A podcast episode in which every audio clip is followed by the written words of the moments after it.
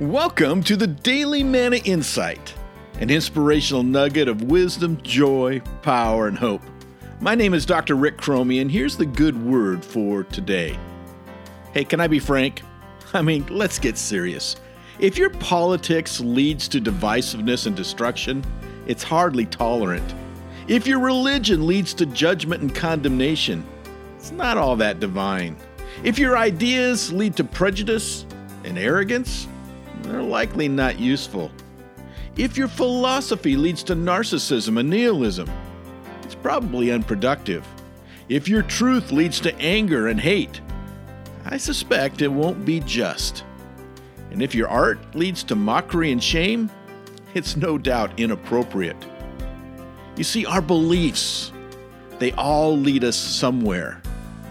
Let's just let that somewhere be a good somewhere. This has been the Daily Manna Insight. Thank you for listening, subscribing, and as always, sharing. And never forget, God loves you like crazy, and He is working.